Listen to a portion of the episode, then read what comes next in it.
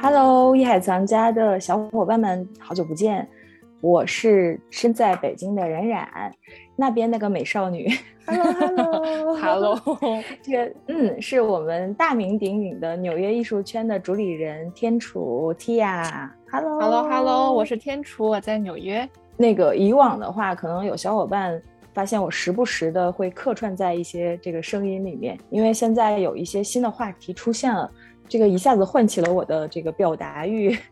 它就是可能对于我们八零九零后来说的一个非常重要的共同记忆，就是周杰伦这周。对，当死去的记忆突然攻击我。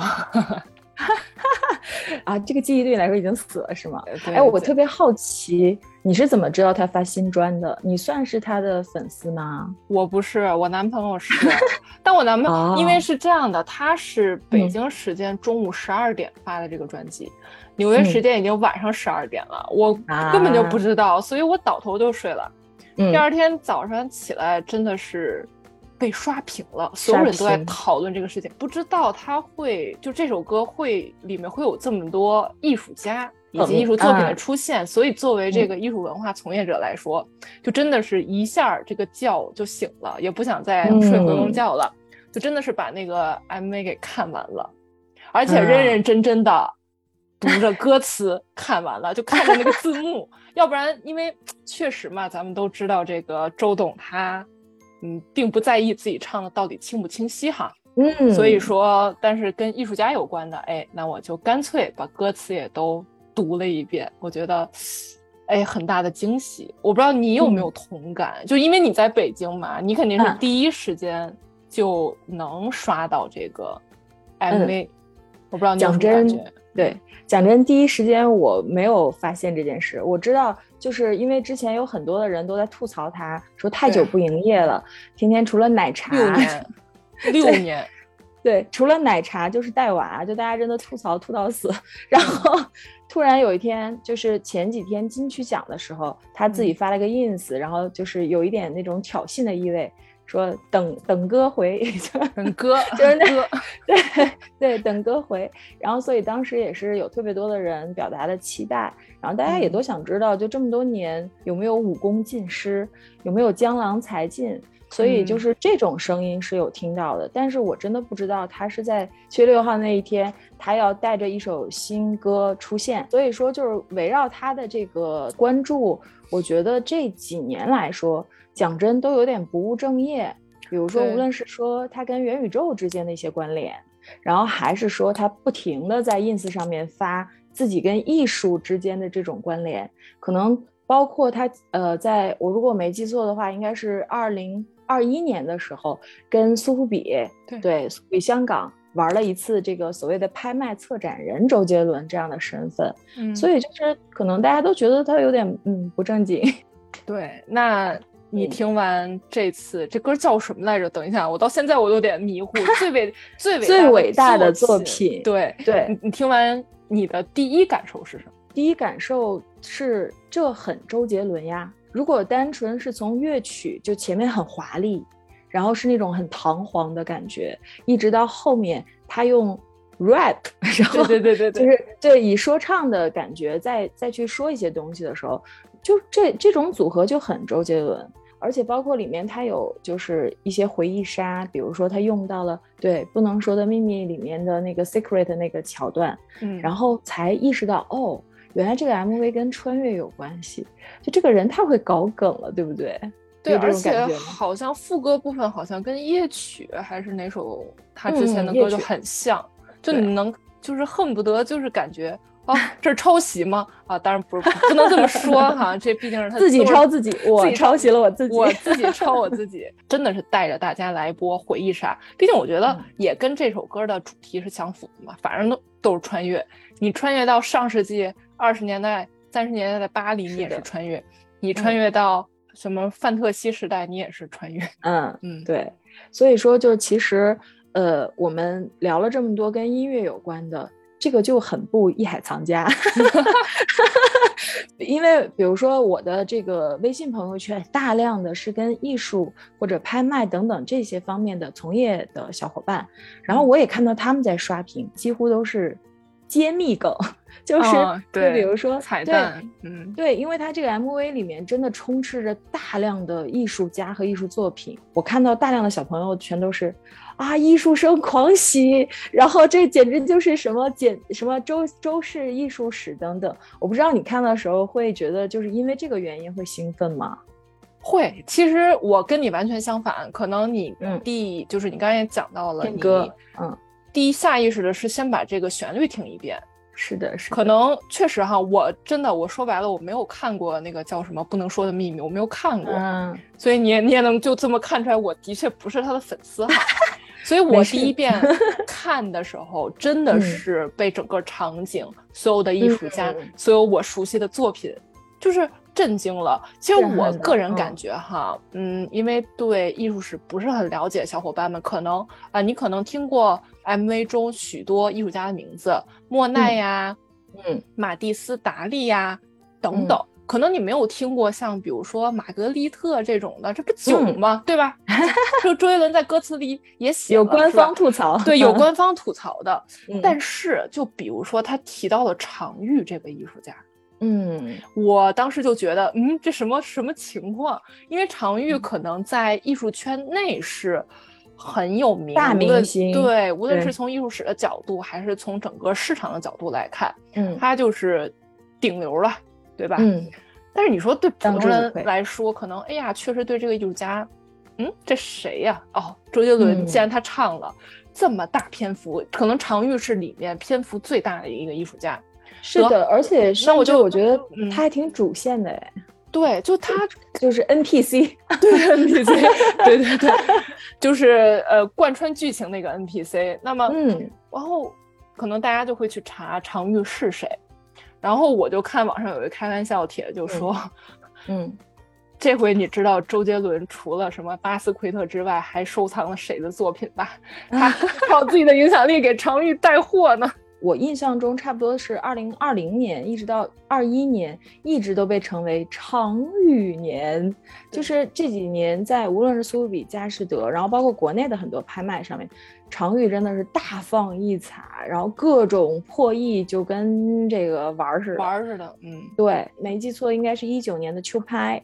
它是先在苏富比以屈腿罗尼。创了一个一点九八亿之后，然后同年又继续创造了一个三点零三亿这样的一个结果，然后后来它的瓶花，然后包括就是呃八尾金鱼等等这些都在艺术市场上面大放异彩，所以说就可见它其实在圈内真的是顶流。呃，我当时看到它的时候，真的也想到你刚刚说那个点，就是有多少。非艺术从业者或者拍卖的关注者会知道这个人。插一句题外话，我还挺羡慕在国内的小伙伴这一点的，因为其实，在纽约看不到我，我从来没有亲眼看过常玉的作品吧，因为他大部分作品都在香港啊、台湾呐。台湾对，主要是台湾嘛。对，这不是又又对上就是大家大家的 怀疑了，因为周杰伦自己是台湾人嘛。对。之前其实，在台北呃美术馆有专门展出一次非常大规模的常玉的作品，其实有很多都是之前在市面上从来未见的，包括很多人可能见过常玉的画作，但是不知道是常玉。比如说，就是有一张很有名的孤独的小象。昏黄的天地之间，然后有一只有点像黑、有点像棕色的一只小象，小小的一只在画面中央。就是因为有很多的小伙伴，他其实能去到现现场，真的很让人羡慕。然后他们站在原作前面，尤其是看到那张孤独的小象的时候，它的尺幅不是很大，但是会驻足很久，然后甚至流下泪来。就是它传递出来那种孤独感，真的就跟常玉很悲苦的那种生涯。是密切相关的，可能不经历那样的悲苦，是创作不出那样的作品的。所以从这个点上，那当然就是在周杰伦的这个 MV 里面，是他的好朋友，呃，扮演了常玉这样的角色，穿了同款的毛衣，对，就是很多人都觉得很像，但是给我的感觉，就他很富足嘛，就是还是没有常玉的那种悲苦的感觉。对对对对。但是我觉得周杰伦。真的是在 MV 中对常玉的描述是下篇幅最大的，是的，就是从他就是参观他的 studio，然后包括赠画，包括他的一些名作，包括最后跟那个徐志摩的一些梦幻隔空联动，我觉得都是。你说到这个的时候，我本来我也想当一个小彩蛋，就是但是你提到这儿了，我觉得就顺理成章的说，就当时彩蛋没了。没有，当时我真的就是这个 MV，我竟然会泪目，不是回忆杀，是它展现了一个就是周杰伦想象中的可能性。因为徐志摩跟常玉是好友，当时对他写的这个《巴黎的鳞爪》，其实就写的是常玉的公寓。然后，呃，他跟常玉之间的这种交往，我相信一定来自于惺惺相惜。对，然后同时呢，就是当时其实，在 MV 里展现了。就是周杰伦见常玉的时候画了一张画像，其实那张画像的原型就是徐志摩，是常玉画给徐志摩的画像。然后他当时实际的历史上是他托他的另外一位很重要的友人，也是一位画家，就是王继深，呃，托王继深呢去把这张自画像带给徐志摩。就是当时徐志摩摩儿已经归国了，但是其实这个事情发生在一九三一年，也就是徐志摩。飞机失事，对，突然离世的这一年，然后也就是说，这一张自画像最终没有传递到徐志摩，但是在 MV 里面，周杰伦把它拿给了 徐志摩看。就是我觉得，如果不是知道这个背后的一个原因的话，可能你不会发现一个所谓的泪点。就我当时看到他这种可能性，我觉得。就他这场穿越真的很值，他圆了一个，就是真的是很有友情，然后一个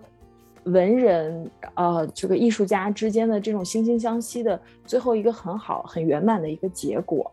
对我跟你有同感，因为其实一开始看 MV，就像你说的，这个无论是 MV 的表现形，除了歌之外哈，MV 的表现形式也特别的周杰伦，因为他嘛加入了很多跟。魔术相关的，就是其实就比如说，把玛格丽特本来她鼻子上的那就小丑的鼻子，对小丑鼻子给变成了橙子，又变成了青苹果，穿越回去，就是因为他知道未来了嘛，所等于他就提前给这些艺术家启发了。是的，我觉得看着就觉得哎特好玩儿，就哪怕我是完全了解艺术史，看着也觉得我并不会觉得说周杰伦的这个行为他在魔改艺术史。或者他在魔改一些东西，就是觉得哎好玩儿，就觉得哎呦这么亲爱的，对你说到这儿，我特别特别好奇，你会有被冒犯的感觉吗？因为我看到有一些就是呃艺术相关的专业的从业者说，看完这个 MV 有冒犯的感觉，就是他觉得周杰伦很自大，就是。就是所有的所有的这些伟大的艺术结果都是他参与了其中，我我当时看到这个，其实心里还挺不舒服的。就是就像你说，你会觉得有趣好玩，你会觉得被冒犯吗？我不会啊，因为因为我觉得这就是 周杰伦。就是比如说像你看到这些评价的一部分，就周杰伦他就是一个很自大的人，嗯，但是这个自大呢里面有褒有贬，我觉得大部分是褒，因为他就是有这个实力。因为音乐才是他的主战场，他可以去用音乐去展示任何他想展示的东西。呃，周杰伦自己都说了，我们华流才是最屌的。他就是唱了《双截棍》，他就是写了青花瓷。我觉得他有这个资格去屌，而且我觉得这个是一个很好的让大众去有这个契机去了解这些艺术家的一个很好的机会。毕竟这个。一个 MV 里出现了画作加艺术家，我觉得不下十个。多少个人看过这个 MV，很可能就里面至少有一半人，哎，会去了解相关的。我觉得这个事儿就是个好事儿。我也特别认同。我在那里面还看到一个很有趣的一个可能性，也让我觉得特别特别可爱，就是莫奈。就是当时他那个歌词里面说要让莫奈给他画一张自画像，然后那个莫奈打扮的老爷爷来了，那个时候那个他的后面那个墙壁上面就是一个水墨画的莲花的一张壁纸，然后周杰伦通过他魔术魔术轮上线，然后变了一朵睡莲出来，最终他引导了一个意象，就是才有了莫奈笔下那些不被富婆认识的 睡莲，对。对，我觉得这个意象我也很喜欢。对，对，我觉得这都是很可爱啊。包括那个里面真的很多艺术家，比如说达利、莫奈，我觉得都挺神还原的。就是跟他们的自画像，包括一些史记的一些照片啊，都很像的。我就觉得真的是用心做了的。但是我觉得他是也是想哈给不太了解艺术史的人去展示，说其实莫奈的睡莲也是一定程度上受到了东方文化的影响，所以才有之后的叫小两百幅睡莲遍布全世界的美术馆里。尤其是因为刚刚你说到的，就是里面提及了大量的艺术家和艺术作品的这种细节，很多人说如果没有一点艺术史的基础了解的话，不配 听这首歌，所以导致大量的人反向补课。所以就我觉得这个结局也是好的。那我们好不好就大家一起来认真的去梳理一下？对这个里面到底就是我们仅仅从歌词的角度，到底说到了哪些艺术家和他们的相应的一些作品？我觉得里面，比如说，尤其像一开篇给我印象很深的，就是这个刚刚提到，就是《人类之子》，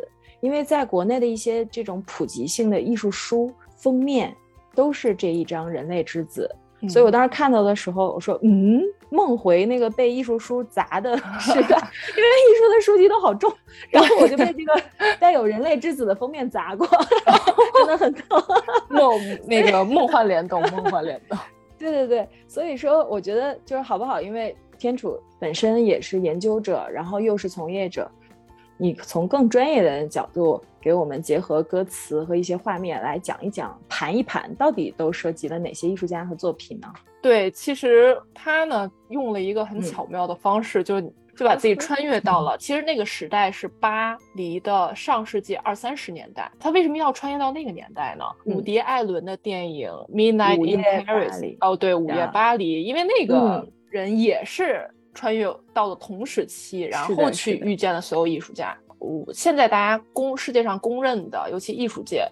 现在此时此刻，纽约是世界呃现代，但对，但是我说这个现代是当下哈，其实也就是当代艺术的中心。但是你回到一百年前的那个年代，那会儿的现代艺术，就是怎么理解这个现代艺术呢？就是当下的那个艺术哈，就是一百年前那个艺术，那会儿法国是中心。艺术家在经历过战争之后，又慢慢的返回到巴黎这座城市。当然了，大家也都知道，艺术家嘛，相对来说生活随性一点，就是因为这些艺术家不是说当时，哎，我画一幅画，我马上能成名，我马上能卖，呃，几十万欧元，那不可能的。所以我觉得这也是为什么周杰伦大部分的场景都是在酒吧、餐厅，嗯，这种地方去偶遇这些人。嗯，那么这也确实是当时的一个场景。因为那塞纳河畔左岸的咖啡，对对，因为那会儿艺术家们其实都很穷的，然后他们就聚集在一个咖啡馆里，包括我们现在提到的很多，就 MV 出现很多艺术家都聚集聚集在那里。一起聊天，一起碰撞想法，哪怕你是野兽派，我是其他派，我是立体主义，就是大家有有的走在前面，有的走在后面，有的是保守的，对，有的是激进的，大家都在就是在一起吵吵闹闹，一起探讨，所以就是那个年代是艺术灵感、思想碰撞最厉害的一个时代，所以说那个时代也是特别出大家的一个年代。所以我觉得，对我们就可以一一起来看看。就一开始提到的这个玛格丽特嘛，他是比利时的超现实主义艺术家嘛。嗯，他最有名的，就是一个穿着礼帽的男子，就是他本人的那个样子，然后前面去挡了一个青苹果，你根本就看不他看不见他的脸，看不到脸。对，然后包括他拿各种东西挡过脸，鸽子呀什么的。嗯，然后。呃，玛格丽特还有比较有名的作品，就是一个烟斗，烟斗。然后这件作品应该目前是馆藏在加州吧？哦，加州的一个县立美术馆。然后，哎，Cindy 姐可以去看了。对对，就是她还提到了哦，她是个画家，不是什么调酒，因为我们都知道鸡尾酒有有一种是玛格丽玛格丽特，嗯对。然后就马上就，我觉得是一家餐厅，场景就转到了达利那儿。达利嘛，大家其实都知道他，他是画那个对记忆的永恒那件作品很有名。那件作品就是一个扭曲的钟表。其实达利也是那个年代最会 marketing，就是最会给自己做营销的艺术家。因为比如你提到提到其他的艺术家，梵高那就不说了，常玉，这都是生前都哎呦苦苦哈哈都不行了。但是达利可不是，他特别会营销自己。然后就包括呃，他歌词里提到的弯了的汤勺、时钟，嗯，龙虾电话，你就看看这些东西，都是觉得很超现实。反正是你在日常生活中不会见到的，但是魔术师一定会给你变出来。这不就跟我们的魔术轮它有一个梦幻的联动了吗？对，就包括哦，大家知不知道那个那个叫什么棒棒糖？嗯，珍宝还是叫什么那个棒棒糖？小时候吃的那个红黄色的那个包装，对，是那个那个 logo 是他设计的。你就想吧，这个这这个梦力啊，对，就等于小时候小时候可能就是第一次跟艺术家有如此近距离的联动。我觉得应该就是奇怪的知识增加了增加了，没错。然后还有就是，据说他吃饭。就因为那会儿嘛，你可以付现金，那会儿没有信用卡这么一说，也没有微信、支付宝。那么他呢就不付现金，他给人家支票。那会儿支票是通用的，你去高级餐厅吃饭人都收的。他呢把支票上填上金额，填上小费之后呢，他往上面签一个名儿。嗯，这样的话做有什么好处呢？大概率的他去赌这个店主会把他签名的。支票珍藏起来，而不去银行兑换。这样的话，这笔钱就不会从他的银行账户里扣掉。好鸡贼，没错，这个就是达利。所以其实你也能从周杰伦的 MV 里看出来，达利就是一个表情贼丰富、贼搞怪，然后胡子一翘，对那个达利的那小眼睛跟那滋溜乱转，就是嗯，也有想法了，哥也有想法了，哥要继续怎么 创作了。对，我觉得他把这个给演活了，我觉得还挺有意思，而不是说像其他艺术家真的是，哦，哇，这个人好厉害，他给了我什么样的灵感？对，所以我觉得这一点我我还反复看了两遍，我觉得达利那个小表情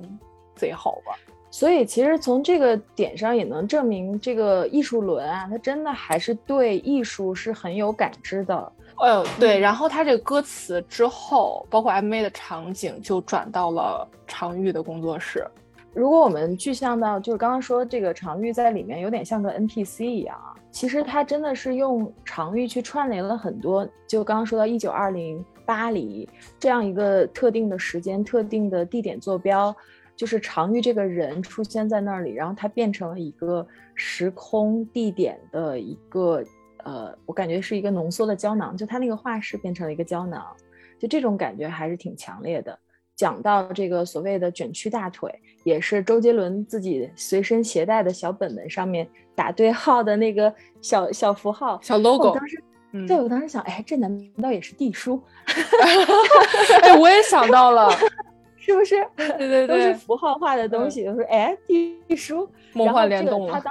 是的，他当时那个意象就是用的就是这个呃卷曲的大腿，这个其实对也带出了徐志摩摩跟常玉之间的这种交往，因为当时像刚才天楚也提到了，那个时候的常玉很落魄，真的是没有被人关注到，整个人的感觉其实我能想象到他那种落寞跟孤单，就包括说到的刚才说的那个孤独的小巷，但是。那个时候给他点赞，而且直接把他推到了宇宙高度的，就是徐志摩。他提到了，对，就是说他们是宇宙大腿。大腿。其实这个 MV 就自问世以来，其实才两天，然后就是哇，我怎么感觉已经过去好久了？对，但是有大量的各种各样维度的解读，包括咱们最开始其实没有提到，但但在歌词里提到的那个杀玛丽丹。周杰伦最开始的时候，他穿了杀玛丽丹标志的那个工作服，然后后来才一脱变成一个很很笔挺的西装。西装，对对对。然后就是包括杀玛丽丹，其中有一个解读，因为它这个也是一个非常悠久的一个百货公司，但是它在二零零五年度的时候曾经停业过，因为它那个建筑失修。对，然后后来是被那个驴牌给收购了嘛，嗯，然后当时就还没有收购的时候，它的建筑已经失修了，然后一直到它重新开业是二零二一年，刚好十六年，嗯。然后说是周杰伦刚好出道了十六年十六年，找了这么个地方搞穿越，而且是的，而且说二零零五年这个时间点刚好是夜曲。就是夜曲一响上台拿奖的那个巅峰时刻。对，我觉得这就属于过度解读。对，所以就是说回到这个最伟大的作品，我们通过这一首歌，然后大概也看到了真正意义上的一个综合论。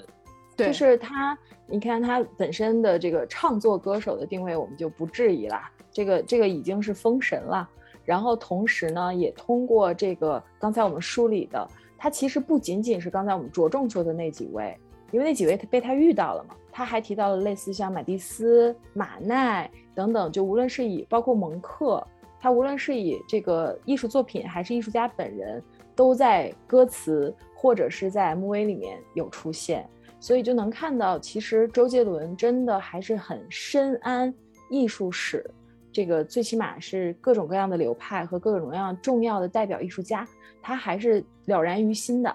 然后同时呢，就是他其实在这个里面，魔术轮 也扮演了非常启迪灵感、缪斯的这种角色。然后同时，他比如说包括他呃遇到了这个徐志摩，那它其实的维度也不仅仅在绘画或者是在纯艺，它也呃涉及到了文学。对，包括刚才天主说到一九二零年那个非常伟大的时代，其实当时海明威也在，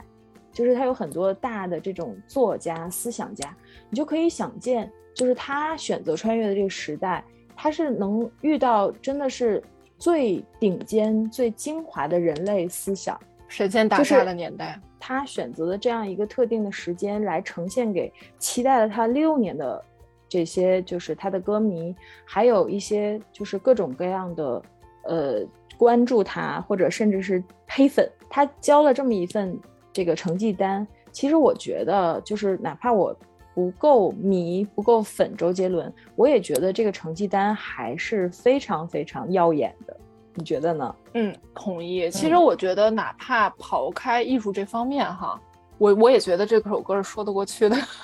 嗯，就很周杰伦，就很周杰伦，我觉得是 OK 的。就是，嗯，虽然没有，可能如果刨去歌词哈，实话，嗯可能没有带给我很大的惊喜，但是这首歌你一定会被他洗脑，你一定会不停的去哼它。我觉得这个可能就是很大的成功。不知道哈，周杰伦以后是否还会拿这个艺术类？再去做文章，这个就完全不知道了。嗯，其实就是你看他过往的这种 MV 里面，早就已经有这个艺术的影子。比如说最开始这个真的是让他大江，就是大江南北大街小巷都能听得到的，就类似于这个青花瓷。当然，这个主要归功于方文山的词。虽然这个作为专业的。瓷器相关的专家经常 diss 说，青花瓷不是天青色，天青色是汝窑。汝窑，对对，但是它无论如何都起到了对这个这个青花。这这种就是中国非常有中国特色的艺术品的一个普及的作用，包括他其实这么多年，类似于像《床边故事》里面提到了这个，比如说波提切利的《维纳斯的诞生》，包括刚才说达利的那个《记忆的永恒》，然后还有蒙克的《呐喊》，都在那个 MV 里面被致敬了。然后同时还有一个什么“不爱就拉倒”，就类似于这样的，对对对，出现很多当当代的当代的作品，对。就比如说，类似像李希特，就是，当然，其实更重要的，能获取这位藏家伦，藏家伦要上线了的这个重要的，他跟艺术之间连接的一个方式和途径，就是 ins。在他的这个 ins 里面，是大量的，比如说艺术家合影、艺术作品合影，然后包括炫炫富，呃，就是 对一定程度上炫富嘛，炫艺术品就是在炫富，精神的财富和。真正的财富都在炫，嗯，是的。然后他炫的东西，其实呃不能说高低之分，但是真的你很少看到的是珠宝、名表、名车，就这些，起码在近几年是越来越少看到。少，对，大量看到的都是他和他的，比如说他的母亲叶惠美女士，包括太太昆凌和孩子，他们出现在艺术作品前面去打卡合影。包括跟艺术家站在一起，比如说村上隆合影过，cos 合影过等等，就是你会发现，其实这几年来说，至少周杰伦跟艺术圈真的是越走越近。我不知道你是不是这种感觉啊？嗯，没错，真的，我觉得他的生活就是三部分。第一部分就是回忆，他自己都在搞自己的回忆，耍耍双截棍，对吧？致敬一下，就是回忆一下自己的过去。那么还一个就是家庭，这个不说了，他真的是一个好丈夫、好爸爸、好儿子。嗯，那最重要的就是艺术，可能我最关心的也是艺术。就你看到他，无论是公差还是自己出去玩，就永远会去当地的美术馆去打卡，或者去当地的藏家家里，反正不知道，总是能跟艺术去合影。甚至这个艺术品就很快就会出现在他自己的家里。他很有意思，他并不会说是我只给这个艺术家打一个标签，打一个 hashtag，他真的会把自己对这个艺术家对这件作品的想法认认真真的拿繁体字写出来。我觉得这一点是很难得的，因为其实哈，明星他们晒一些东西就是就打一个 hashtag 就好了呀，证明我来过就好了，我没有任何思考。但是周杰伦我觉得不一样，因为他是真的热爱这个东西，嗯，亲自去了解，亲自去跟艺术家交流，亲自去写出来一些看法，亲自把这些东西转化为自己的音乐，可能让我更就是近些年，尽管他不出歌，但是我还越来越喜欢他那个原因吧。嗯，而且就是我记得周杰伦在接受，就是他当时以这个拍卖策展人的身份，然后接受这个苏比采访的时候，有一句话我还是挺深刻的。他说：“喜欢一首歌或者一支曲子是不需要理由的，喜欢艺术品也是这样。”我觉得这个。作为一个艺术家来说，他的共情能力是非常重要的。当然，自大其实本身也是一些艺术家非常非常重要的特质。那我觉得周杰伦具备。那同时到这个共情能力上，其实很多的时候就说人类的悲欢是相通的。那如果说真的是一个能打动人的艺术作品，无论如何，它应该聊的是人类的悲欢，是一些就更共性的。它可能跟时间、地域、呃文化背景。都没有那么相关的，他才可能真的是经久不衰，被所有人共情。那我觉得，就是周杰伦作为一个呃歌手，或者是流行歌者，他其实是很早就已经看破了那一层。他不是在写口水歌，他可能在写的是人类的那个共情点。所以，比如说以父之名啊，然后包括对我也看到类似像 B 站上面有老外。然后听到之后的一些 reaction，就是对于这个呃周杰伦的一些歌曲，然后包括他的 MV，像他呃借用了黑手党的在意大利的这样一个背景去做的整个的 MV 的这种构画，其实都会让人就是他真的是打破地域界限，大家都会哎眼前一亮。包括就是刚才说到这个艺术轮，那很多人就说那他的母亲叶惠美女士。哎我真的觉得没有一个明星的妈妈，除非那个妈妈自身是明星啊，会像对会像叶惠美女士这样让人就是一个素人心，对对，会这么深入人心。就她的名字，大家就都觉得很亲切。就是当然，她自己自己本身的身份是作为这个淡水中学的一位美术老师，所以相信周杰伦本身一定也是耳濡目染。然后包括他在一些这个访问当中也会提到，说这个叶惠美就经常说自己，呃，如果是去拿毕加索跟达利比较，会更喜欢达利一些，因为这个没有那么多绯闻。嗯，这个关注点 很奇特。对，就是就就变相说毕加索是渣男嘛。就是其实包括就是周杰伦自己也在说，说从小就觉得呃毕加索很亲切。因为天天被提及，就是我想也一定跟成长环境有关系，所以他对艺术的这种热爱，就像你刚刚提到的，他一定是发自内心的，他才会去到一个地方，他就去真的真正意义上的打卡，而不是走马观花或者是秀给别人看。所以说，就是综上来说。包括他后来受到类似于像苏比这种专业的艺术机构，当然也是商业机构的这种认可，就是去承担了一个策展人的身份。那我觉得其实这些综合来说，都是周杰伦在，呃，起码对艺术的品类上的一种就是说明吧。其实有很多大量的报道，包括他自己秀啊，就是说他到底收藏了哪些作品，比如类似于像巴斯奎特。我我不知道，就是从你看到他收藏来说，你觉得他算是一个很有品位的收藏家吗？我觉得是，而且挺超前的。因为一开始我很瞧不上，现在想想，我真是给我自己啪啪打的。对，因为大家其实都知道，他收藏最多的作品应该是巴斯奎特的，就是他绝对是巴斯奎特的死忠粉。因为巴斯奎特其实是美国最著名的街头艺术家、涂鸦艺术家，英年早逝，二十八岁吧，二十八岁就死就就那个什么过量就死掉了。那么具体，我这要插播一下，具体关于巴斯奎特的非常非常多的这个生平的这种介绍呢，请去收听纽约艺术圈由天楚小姐姐跟大家普及的那期节目。对对，之前我记得咱们节目里其实有专门讲过他的生平，包括他跟安迪沃霍尔之间这种亦父亦子、亦师亦友的这种交往。嗯，其实这个人还是很传奇的。其实一定程度上来讲，我觉得。为什么周杰伦喜欢巴斯奎特？他一定是有共鸣的。他所收藏的作品不仅仅是有那些街头的，看但看起来乱七八糟、色彩特别丰富的，也有像李希特这种很静，包括其他那个叫 Richard Richard 什么 Price 的那种，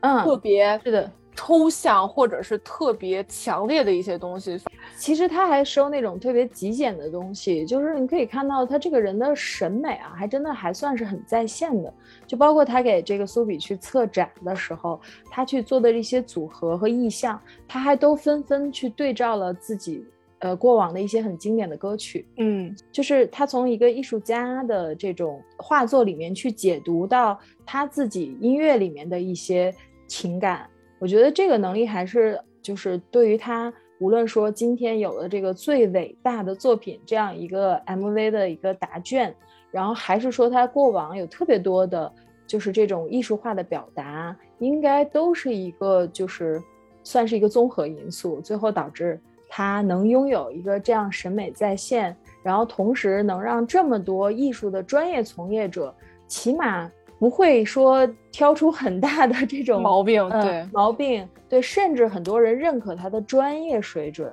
我觉得作为一个就是综合型人才，我刚刚给他一堆轮儿啊，对不对？是吧？你看他的歌，对啊，歌手轮、魔术轮、藏家轮、艺术轮、炫富轮，对他，他有这么这么多的身份，但是他都做的还不错，包括导演轮。奶茶轮，呃对，奶茶轮、灌篮轮，对，抹黑头轮，对，他真的就是，我觉得作为一个人，他自己能把自己的一生过得这么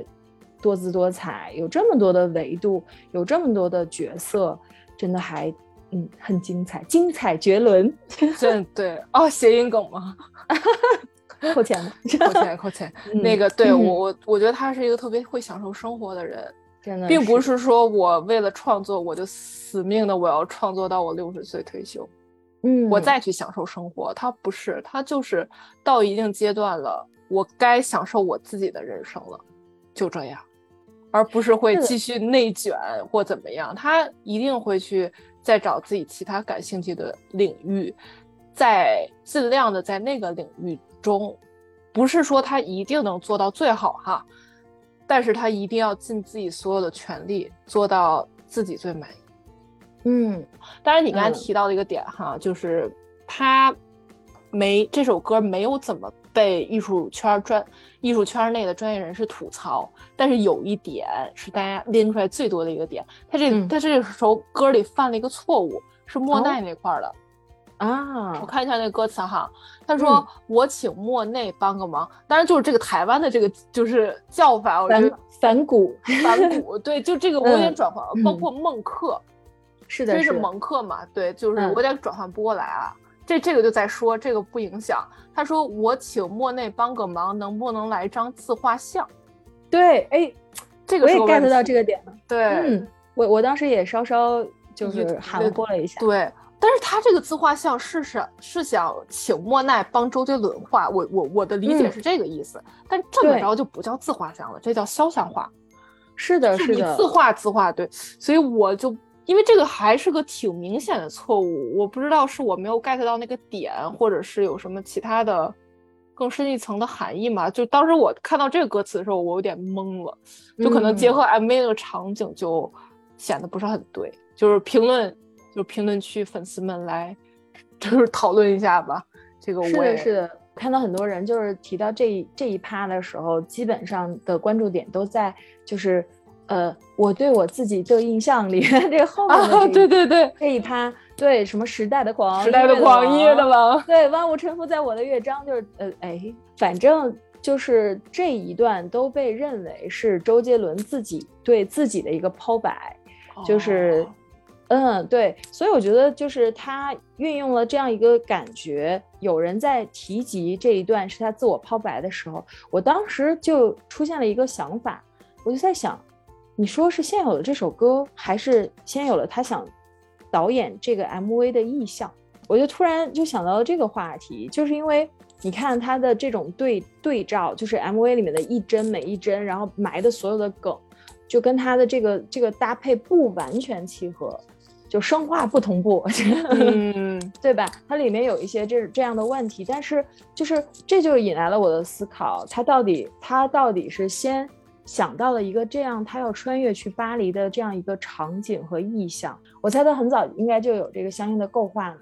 就是无论是提到的前面的这个杀玛丽丹，还是就是当时的那个广场，那个那个那个珠宝广场叫什么？没记住。就是还还是那个咖啡馆，还是那个挂满了莫迪里亚尼的这个这个这个画这个对画作的对餐厅，就是我猜这些意象一定都是碎片化的，在他他的这个脑海中应该已经良久了。包括这些艺术家，就包括像刚才提到他之前在《床边故事》这个 MV 里面已经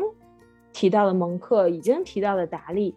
就是其实这些。之前都没有这么大规模的一次性扑面而来在大家的面前，但是一定都潜移默化在周杰伦的前半生。哎，怎么感觉前半生在 就是刚刚你提到这个乐章这个点的时候，对我当时想到说，哦，那他是先想拍一个这样的一个音乐电影，还是想先写这首歌？嗯，因为讲真，如果不是他的词这么有可读性的话。我觉得这首歌本身没有那么值得等六年。嗯，我对，但是就是对对，但是这个 MV 对这个 MV 确实那么多的细节，无论是说真的他是这么想的，还是被过度解读，它有这么强的可读性。那我觉得他对得起六年这样的时间，他一定是精心打磨的。包括刚刚天主提到达利那个演员，真的很像，很像，不仅仅是神似，对，长得也很像。就是包括这些细节，我猜那一定不是一时半刻可以出来的结果。就是又自除了那个叫什么呃不能说的秘密之外，这又是他另外一部导演作品，短片作品似的那种感觉。是的，我我愿意这么去认知定义。当然，因为我们目前还没有听到七月十五号他要发布的其他五首歌，我们不知道他整体的这张专辑的水准到底是什么样的。对。但是仅就这一首歌这一个 MV 来看，我觉得它的 MV 本身的这种呃厚度可能要远大于歌本身。嗯。而且这个 MV 是去年十月左右在巴黎拍的，几乎一年的时间才出来。是啊。对，我觉得这个真的是一看就是磨了很久。对啊，要素过多，要素 太多了。这个其实真的，我觉得能被业内人士、大部分业内人士相对认可，我觉得这个是一个很了不起的事情。因为我相信周杰伦他自己也知道，就艺术圈这边是最挑的，咱们这些人最这个眼睛最毒、最挑的了。所以我觉得能。能让大部分艺术圈的人都信服，我觉得还是，甚至有一些艺术圈的人还要去蹭他的热度，就是对，比如说我们吗？我们我们是观察圈，观察圈，我对我们是暗中观察的人，但是真的看到很多大量的专业的艺术公号在解读他这个 MV，而且几乎都是以赞扬，几乎是一边倒的，对对，所以我相信这也应该是一个很好的一个算是说明吧，就起码他这这一次很成功。很好，今天聊的真的非常开心啊。然后我也相信，就是很多纽约艺术圈的小伙伴知道，天楚一直在用自己的方式去跟大家聊艺术，尤其是普及很多跟当代有关的艺术史，然后包括会跟大家分享很多类似于像巴斯奎特、安迪沃霍尔这些很重要的艺术人物。我觉得除了通过杰伦的歌之外，也可以来通过关注艺海藏家。关注这个纽约艺术圈，然后去跟天楚聊天等等各种各样的方式，用大家喜欢的很轻松自然的这种状态，去收获自己的艺术带来的一些喜悦。包括刚才提到的，有机会要多去美术馆、艺术馆，不是打卡要要向这个周董去学习，就是不要走马观花的拍照，更多的要沉下心来给作品留一点时间，能跟他独处，等等。我想这也是一直以来我们艺海藏家想要跟大家传达的一些这样的一个一个感受。然后还有就是之前我们跟天楚和这个 Cindy 姐，我们也重复、重复再重复的，就是说艺术这件事最好能活用于生活，就是它不是一个离你很远的事情，它可以通过一首歌、一个 MV，然后或者是一张画就能带到你身边。所以那综上所述。就是，嗯，我们的艺海藏家就是你很好的一个桥梁。对，没错，艺术生活化嘛，我们也是希望把这个艺术生活化，把艺术的多面性展示给大家。是的，所以就我们继续会用我们的方式来跟大家聊艺术、聊文化，所以大家一定要关注艺海藏家。是的，哎呀，好开心，一个在纽约，一个在北京，北京，对。但是我们听着同一首歌，看着同一个 MV，嗯，这个感觉也很。我们一起穿越，对，嗯，对，我们一起去巴黎吧。云游，今天聊的好开心。对，那我们今天就差不多到这儿。好的，我们今天就到这儿吧。拜拜拜拜，下次见喽，拜拜。